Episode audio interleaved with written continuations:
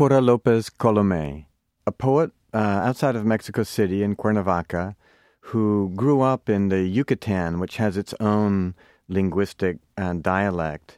Her poem seems to take place during a time when she's undergoing physical trauma, which is cancer. And in this poem, she's sort of slipping under a narcotic before some kind of treatment or operation. And in the last moments of consciousness, what's going through her mind is a poem of Emily Dickinson's Echo.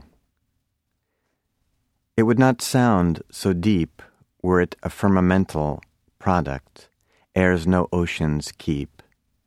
Emily Dickinson.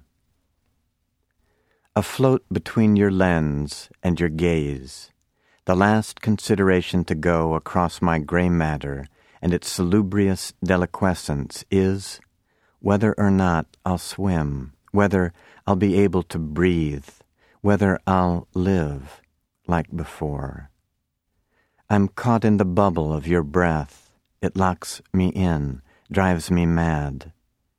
Confined to speak alone, I talk and listen, ask questions and answer myself. I hum, I think I sing. I breathe in, breathe in, and don't explode. I'm no one. Behind the wall of hydrogen and oxygen, very clear, almost illuminated, you allow me to think that the root of the wind is water, and the atmosphere smells of salt and microbes and intimacy. And in that instant comes the low echo of a beyond beyond, a language archaic and soaked in syllables and accents suited for re-transforming, giving light, giving birth to melanin, hidden within another skin, the hollow echo of the voice, which speaks alone